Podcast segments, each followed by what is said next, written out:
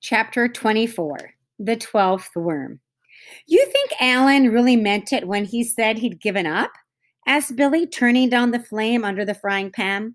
He was cooking a toasted cheese and worm sandwich. I don't know, said Tom, looking in the refrigerator.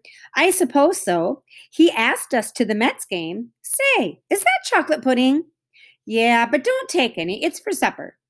I could just scrape some off the top, and then you could tell your mother it fell upside down on the floor by mistake while you were getting the cheese out. So you scraped the dirty part off into the garbage.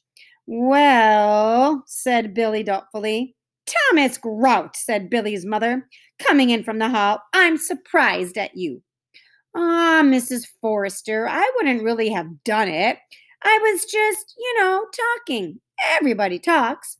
My father, Billy's father, Billy, my sisters, Annie, Charlotte, Polly. He was backing toward the door. Betty, Angus, Columbus. I didn't know you had a sister named Columbus, Tom, said Billy's mother. Would you like some chocolate ice cream instead? Oh, sure, Mrs. Forrester, said Tom, relieved. He sat down at the table. It's my cousin who's named Columbus. He grinned. Columbus, Ohio. He is a capital fellow, Mrs. Forrester.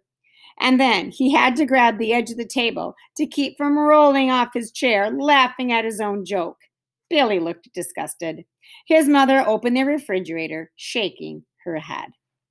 So if you go back to where Tom was talking about his cousin, Columbus, Ohio, he's a capital fellow.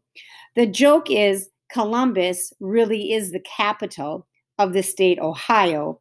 And so Tom thought he's a capital fellow was a pretty funny joke because Columbus is the capital of Ohio.